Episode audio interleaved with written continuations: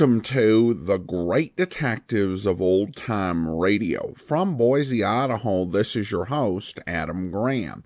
If you have a comment, email it to me, box13@greatdetectives.net.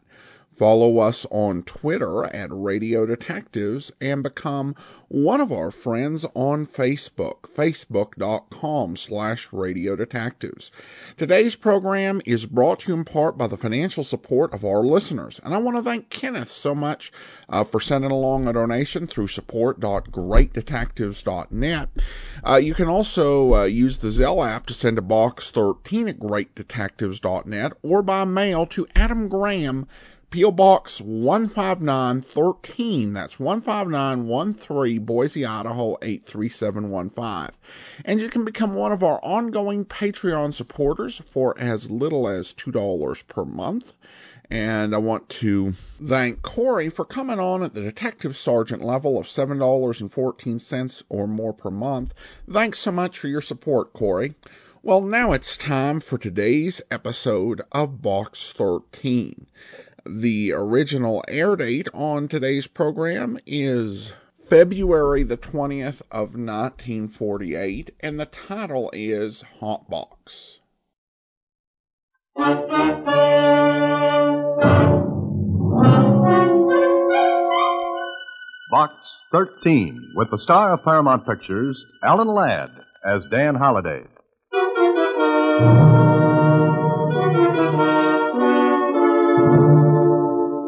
Box 15, care of the Star Times. Enclosed, you'll find enough money to do what I want you to do. Go to the Mason auction rooms and bid on an old Chinese teakwood box. I must have that box. And if you get it for me, wait for further instructions. If you get it for me, wait for further instructions. No address, no signature. Just wait for further instructions. Well, as Bobby Burns would say, the best-laid plans of mice and men sometimes go wrong. And Bobby Burns knew what he was talking about.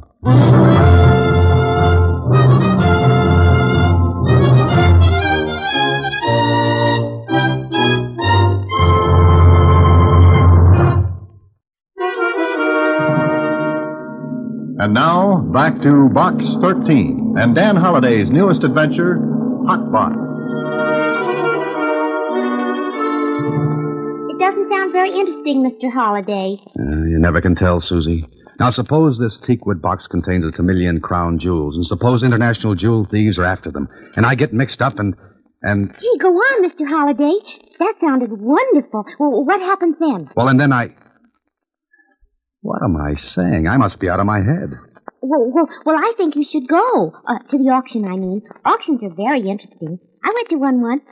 They're like a gin rummage sale. The gin, Susie. That's extra. Oh. Anyway, maybe I'll see what's in that teakwood box. You'll be able to reach me at the Mason auction rooms. Well, right there's where the plans began to get twisted. I took a wrong turn and landed at the Mason auction rooms after the sale had started. Oh, they just sold the teakwood box. Sold it to a scared-looking little guy. It was about 55, pale, and he kept looking around the room while they wrapped the box for him. It wasn't big, that box. Maybe about the size of a cigar box. But the way the little man hugged it to him when he left, it could have been made of radium. Okay, so I missed the boat. Or the box. But I wanted something for my trip across town, so I followed the pale little guy from the room. He looked around and saw me. I raised my hand to signal him, and that did it. He sprinted out to the sidewalk like a rabbit. I went after him.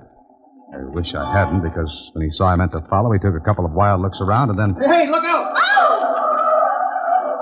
He ran across the street against the traffic signal and then right into the path of a car.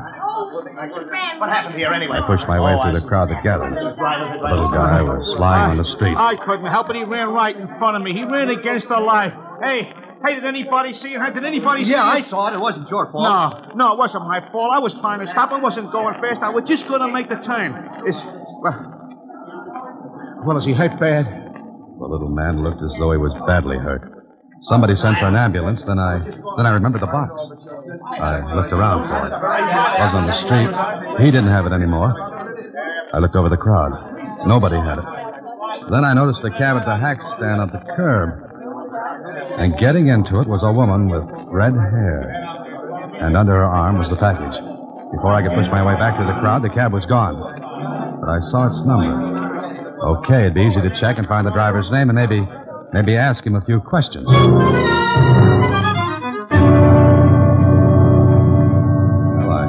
Street until the ambulance got there. The intern said it was probably concussion. But that evening, I drove to the Marchmont Apartments. Yeah, that was where the driver of the cab said he took the woman. I looked at the names on the mailboxes. 9 apartments in the building. Well, one way to get in was to push all the buttons and wait for the door to click open. I went in, but as I did, I looked out the door. There was a tail on me. I caught a quick glimpse of a man's face. He hurried past, but not before he gave me a good look. Well, that teak wood box was leading to something. After disturbing 7 occupants of 7 different apartments and getting 7 nasty comments, I rang one buzzer. The name underneath was Ruth Cornwall. Is that you, Tommy? Yes, Ruth. Just a second. Oh. Good evening. Who are you? Not the Fuller Brush man. May I come in? Of course not. I've come about a teak wood box. Will you please go? Oh, maybe you didn't hear me. I said I've come about the teak wood box, Miss Cornwall. I don't know what you're talking about. And if you don't go, I'll ring for the manager. All right. Ring for him. Well? Is this a joke? I don't know. That depends on you. Well, come in. That's better. Now, who are you? My name's Dan Holliday. Do I know you? No, I don't think so. But I know you. Oh, you do? From where? From this afternoon, when you hopped into a cab with a package that belonged to a little man. Oh. If that was supposed to be a careless laugh, you need a lot of rehearsal. What makes you think I'm the person you're looking for? I just managed to catch sight of that beautiful red hair of yours. Really, Mr. Holliday, I thought this was a joke at first, but it's getting a little absurd. Oh, no, wait. I think you'd better go now. All I want is an explanation. What's in that box? What's in that box that makes it so important? Well, if I knew what box you were talking about, maybe I could tell you. Let's quit waltzing, Miss Cornwall. You wouldn't have let me in this apartment if you knew nothing about all this. But you were scared enough to let me come in and talk. That makes sense? Why should it? Because I could swear you seem relieved about something. Maybe you were expecting someone else to come after you. Were you? Of course not. All right, I'll wait. I don't think you will. Oh. Does this make you change your mind? Guns always have a habit of making a man think twice. Just think once, Mr. Holliday, about leaving now. Well, your arguments are stronger than mine, and I...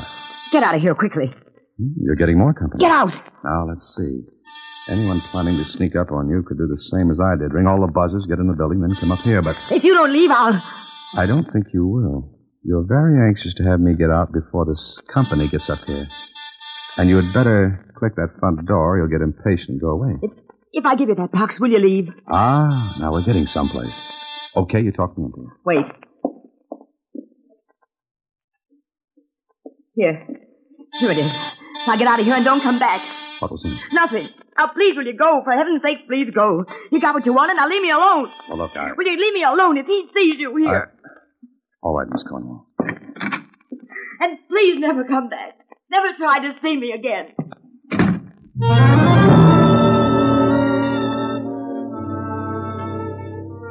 I don't know what it was, but there was something about Ruth Cornwall that put me in sympathy with her. She needed help, wanted it, but it was as though she didn't dare tell me why. I went down the hall, ducked around a corner, and stopped just long enough to look back and see a man go into her apartment. I went downstairs, out onto the street. Keep walking, Bob. Huh? I said keep walking, right up to that alley. Hey, what is this? I think you know, but if you want to play 20 questions, I'll let you ask one. This, give you a hint. Oh, when you pull that gun back, take it easy. I think you've got it caught in my ribs. Now walk.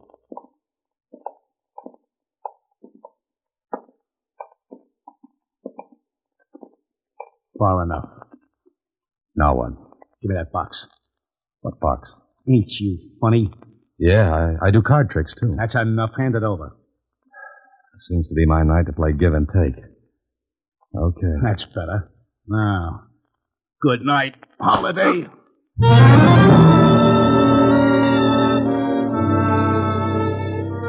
When the alleyway stopped spinning long enough for me to catch it, I stood up on it. I looked at my watch. As closely as I could figure, the character who tattooed my head had put me out for a half an hour. See what you get when you put an ad in the paper advertising for adventure? You get it. With lumps. Well, there was nothing more I could do that night. My head felt like the inside of a bass drum in a band. And all I wanted to do was hit Betty by and let my head rest on a nice, soft pillow.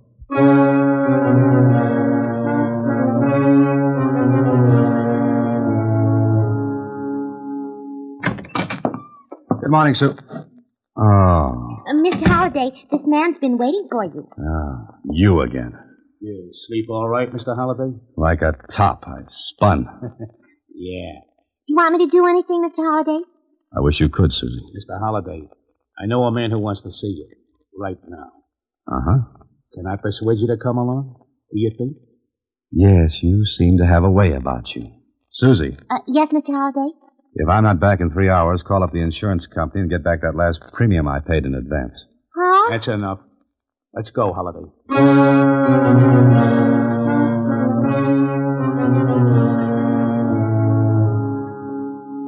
Here's Holliday, Mr. Conrad. Oh, yes. Please come in. Sit down. What's the idea? Funny, I was going to ask you that. Here, take a look. Well, that's the box. But it's empty. So it's empty. What am I supposed to do, fill it with Easter eggs? Shut your trap, Holliday. Take it easy, Jimmy. Maybe Mr. Holliday will tell us things. Now, Mr. Holliday? Like what? Now, look, I sent you the letter to bid on this box. I checked. Never mind how I found out who you were. Oh, well, then you should know I didn't get the box at the auction yesterday. I know, but you got it last night, Jim. From whom? Look, that's the way I got it. Empty. What more do you want from me? Information. Who had that box? Does it make any difference? You've got it now. I want what is in it. That's the way I got it. Jimmy. Yeah, Mr. Conrad? Did you see anybody take the box yesterday when that man was hit by the car? No, whoever did got away fast. Yeah. But, Holliday, you went to the Marchmont Apartments last night. When you came out, you had the box. And that's as far as it goes. Not quite. Where'd you get it from? Conrad looked hard at me. So he didn't know Ruth Cornwall. I could tell him and put her on the spot. But I didn't want to do that. Not until I found out a bit more. Conrad got up from behind his desk. I don't know what game you're playing, Holliday, but I can tell you this. You won't play long. I'm telling you, I got the box that way empty. All you have to do then is to tell me who picked up that box at the accident yesterday. Yes, and what if I don't? Jimmy. Yeah? How hard is Mr. Holliday's head? Not very. Go ahead, then. Wait a minute. Hold it, Jimmy. Okay, Holliday? What? Look, you want what was in that box, right? Sure. Then let me go after it. What are you talking about? You didn't go to the auction yourself to bid for the box, which means that you didn't want anybody to see you get it. All right. Whatever was in that box is important to you. But if you beat me up, you'll never find out. You see, I'm the only one who knows who had it. Well, we could go to the Marchmont and find out. Sure, but you wouldn't find anybody because there's nobody there now. Smart, huh? Yeah, smart. It was a bluff. It had to be. But Conrad was afraid to call it. If he did, he wouldn't get what he wanted, he thought. He stared at me and then... Okay, Holliday, I don't know how you found out how important this is, but evidently you did. All right? How much do you want? What makes you think I want anything? Are you kidding? Okay. We'll decide that after I get what you want. Bring the notebook and we'll talk it over. What's the deal? But you won't be alone, Holliday. You'll have company all the way. Oh, how nice. Jimmy has such a good face. You know, it'll do me a lot of good to be seen with him. Yeah. If you don't come through, it could also do you a lot of harm.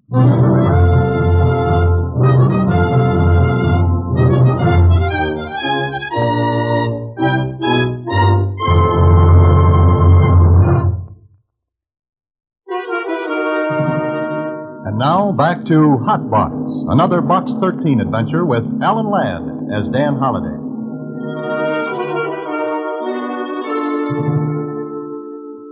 Well, I could have wound up the whole thing by telling Conrad about Ruth Cornwall. But I didn't want to drag her in unless she was going to double-cross me. Okay, there had to be a starting point. And for me, it was the hospital where the little guy who had bought the box was taken after his accident. Well, I'm afraid you can't talk with him, Mr. Holliday. As a matter of fact, there was another man here yesterday. He frightened our patient so badly that he had a relapse. Oh. Doctor, what's your patient's name? Ralph Sanders. He's an ex-convict. Just got out of prison a few days ago. Oh. Okay, thanks, Doctor. Here's my name and phone number. If I can talk with him at any time, please call me, will you? So that was a dead end. Then I got the idea that the people at the auction rooms might be able to help. Here it is, Mr. Holliday. That box was part of lot number 509. What does that mean? Well, lot 509 was in storage here. For a time, we received the money to pay for the storage, and then it stopped. How long ago? Oh, it must have been over 60 days. We hold goods that long and then offer them for sale to pay for the storage charges. How long did you have this lot 509? Well, let me look at the books. 4 years. Oh. Do you know the name of the person who owned the goods? James R. Conlon. At least that's the name on our book. Did you make any attempt to locate this Conlon after the payments on storage stopped coming in? Yes, we did, but we couldn't. I see. Oh, one more question. Did you advertise the sale? Oh, yes. We're bound to by law. You advertised in the papers? That's right. Thanks very much. Well, there was one place to find out about James R. Conlon. The morgue of the Star Times. And what I found out began to slope the merry-go-round enough to let me see some of the things a little more clearly. Then at my apartment later in the day... Hello? Mr. Holliday? Yes, who's this? This is Dr. Evans, City Hospital. Oh, yes. Sanders is conscious now. Oh, fine. But I'm afraid that he won't live. Since you were the only person who left his name, I thought you'd want to know. May I see him? You haven't much time. I'll be right there, Doctor. I saw the poor little guy. He was pathetically anxious to talk. He had been Conlon's cellmate in the penitentiary, and Conlon had talked. He had to talk to someone, tell about something he was saving up for when he got out. And it was Sanders he told about a teakwood box and what was in it. Never dreaming he'd die in prison before Sanders got out. Okay. Now it was my turn. I went outside.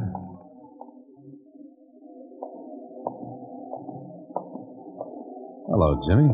Still playing tag with me? What's the idea, Holliday? Oh, I'm full of ideas. But the best one of all is, let's go to Conrad. You got that book? Not with me, pretty boy. You want to get your head singed? Look, we're going to Conrad right now. Why, I ought to poke you. You ought to, but you won't. Let's get going. You stand here one more second, I'll let that notebook loose where it'll do the most good or the most harm. And that, Big Ears, depends on the point of view. Why, I... Okay. Okay, but you're asking for trouble. Ah. Let's go hunt for it, shall we?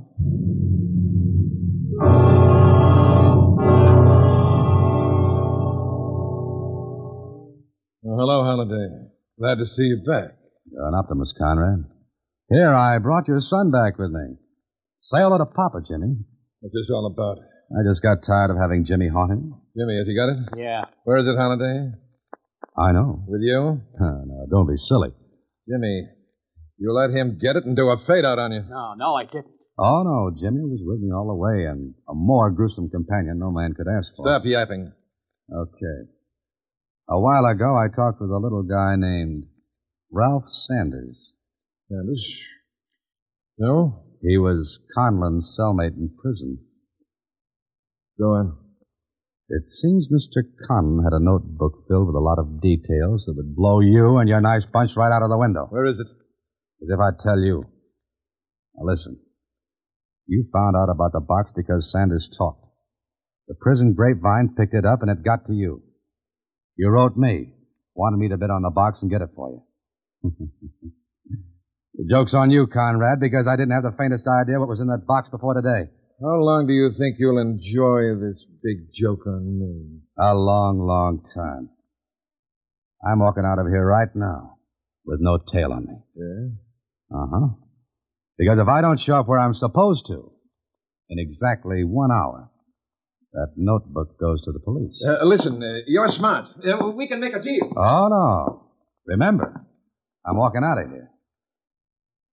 Oh, I forgot.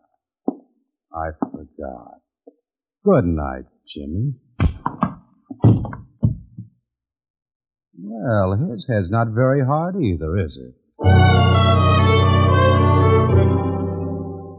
Sure, I walked out all right, but I expected to feel my back pick up a few ounces of lead on the way.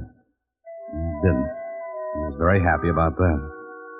Ah, there was still one more thing to clear up. Ruth Cornwall. She had that notebook, and Conrad found out about it. And I was out in the cold. I got to the Marchmont Apartments as fast as I could because it could be that she was going to do a little business with Conrad herself. I got in, went to her apartment.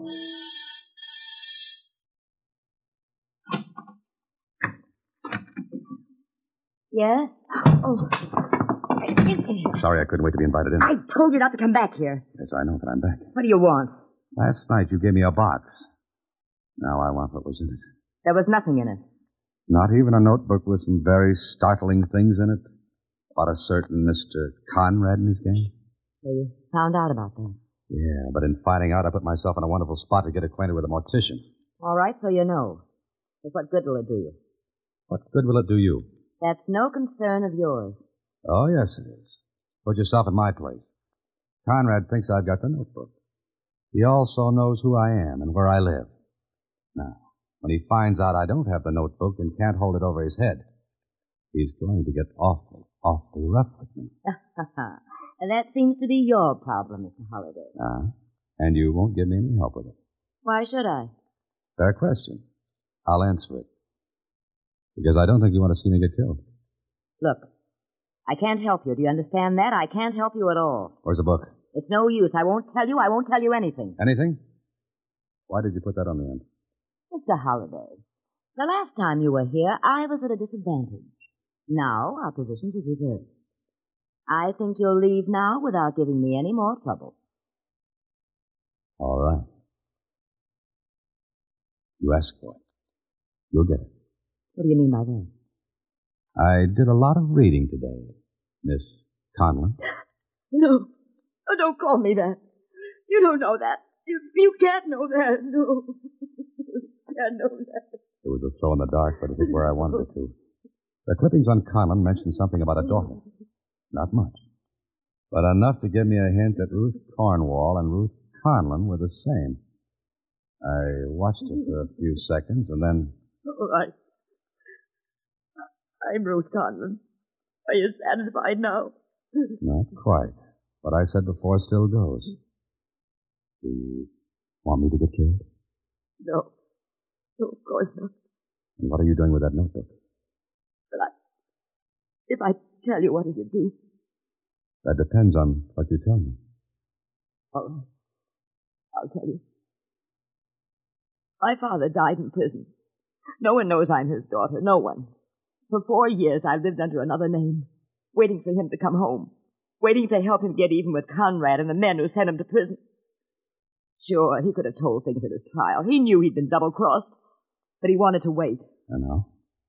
And now I don't know. What don't you know? I'm going to get married. You see, I didn't count on falling in love at 35. Falling in love with Tommy. Oh, he was the man who came here last night after I left. Yes. I had to get that notebook. Because if someone else got hold of it, all the old scandal would be raked up again. People would find out who I was, that my father died in prison. Tommy would find out. I see. I waited a long time to get even with Conrad, but now I don't want to because of Tommy. Oh, don't you see? I can't let anyone else have that notebook. I want a chance to live like anyone else, like you or a million other people. Yes, I see. So, now what do you do? I can't do a thing, Miss Conlon.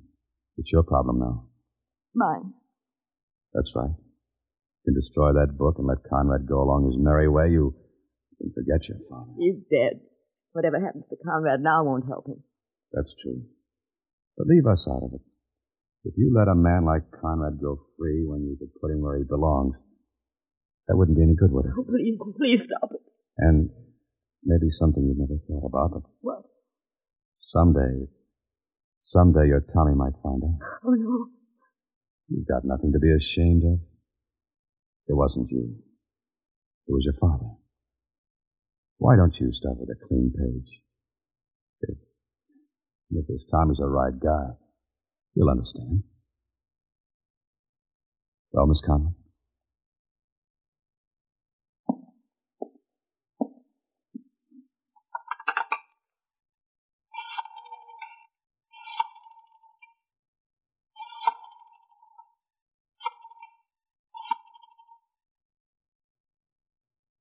Hello, Tommy. Darling, I want you to come over right away. There's something we've got to talk over. All right, dear. I'll give 10 to 1 on Tommy. Oops.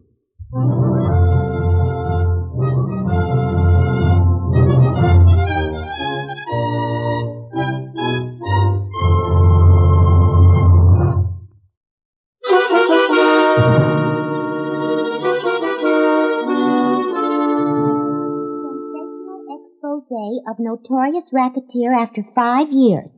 Dead man's notebook. Forget that, Susie. Turn to the society page. Okay. Yes. Now, read that. Mr. and Mrs. Tommy Gibson leave for Bahamas on honeymoon. Gee, the Bahamas. You must feel just like stupid, Mr. Holliday. The word is Cupid, Susie. And I'm dressed differently. Mr. Holliday. Good night, Susie. Next week, same time, through the courtesy of Paramount Pictures, Alan Ladd stars as Dan Holliday in Box 13. Box 13 is directed by Richard Sandville with an original story by Russell Hughes.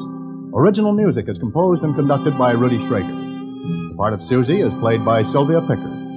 Production is supervised by Vern Karstensen. This is a Mayfair production from Hollywood.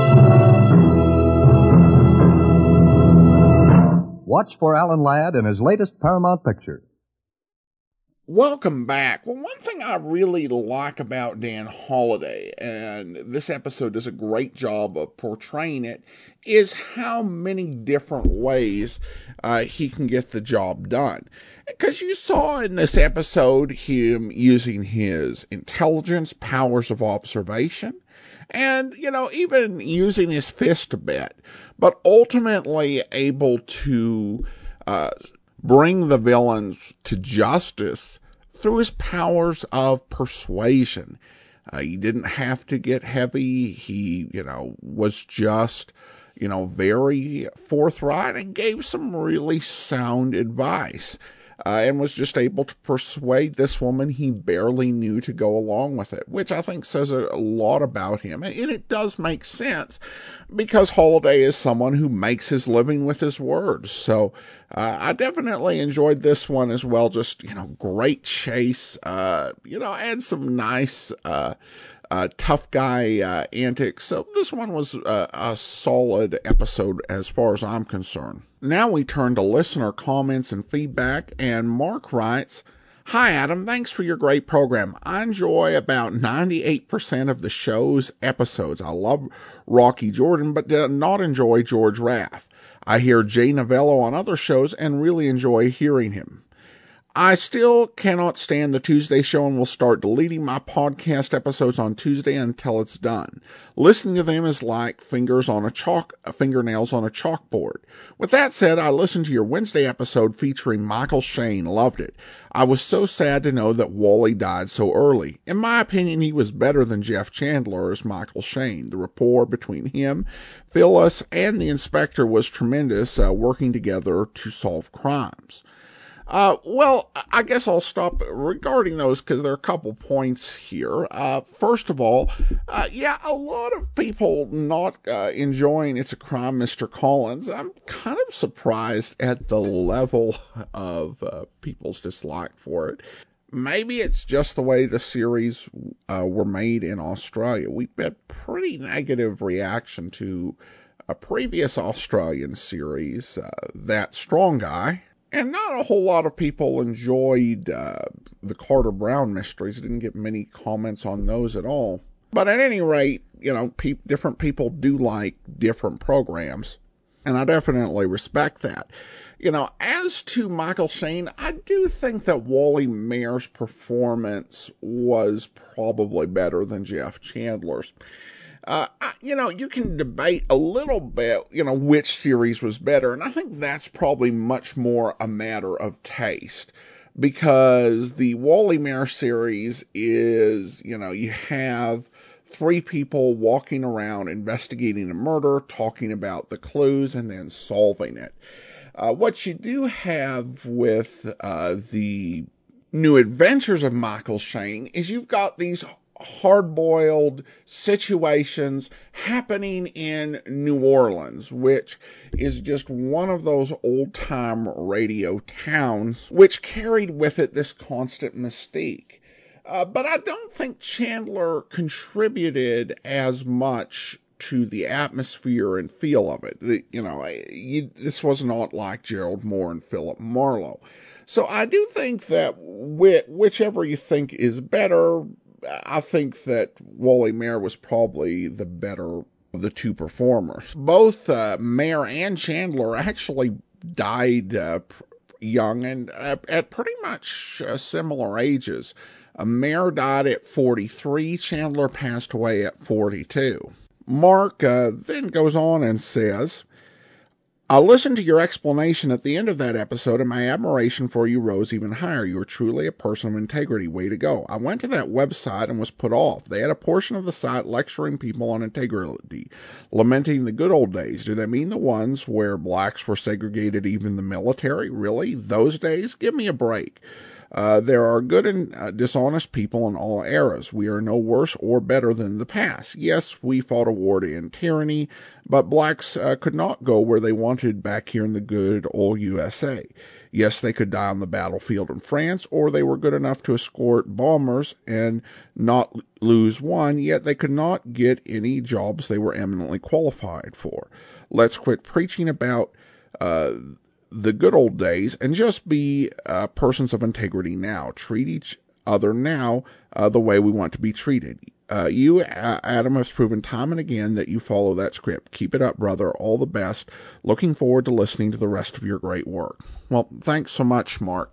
Now, I will say in defense of Digital Deli FDP, and I don't endorse everything written on that site, but I will say that their view of the past, you know, if, you know, I've read hundreds of articles on that website, is definitely a bit more balanced. They do acknowledge a lot of problems that America has faced and, you know, some of the racism. They talked about, you know, how the series Jubilee was actually proposed on forecast for CBS radio, which featured an all-black cast and was not made because of concerns from those who were prejudiced. We did eventually get the series of Jubilee made for Armed Forces Radio Service,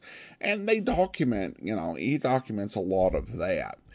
And I definitely sympathize with what you're saying. I would not say that we are not any better or worse now than we were in the past. I would say that we are both better and worse than we were in the past.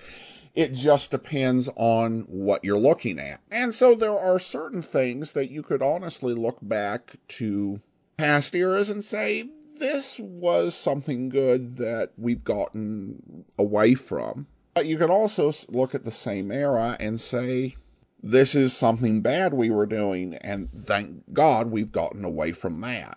And it's true not only in moral things, but,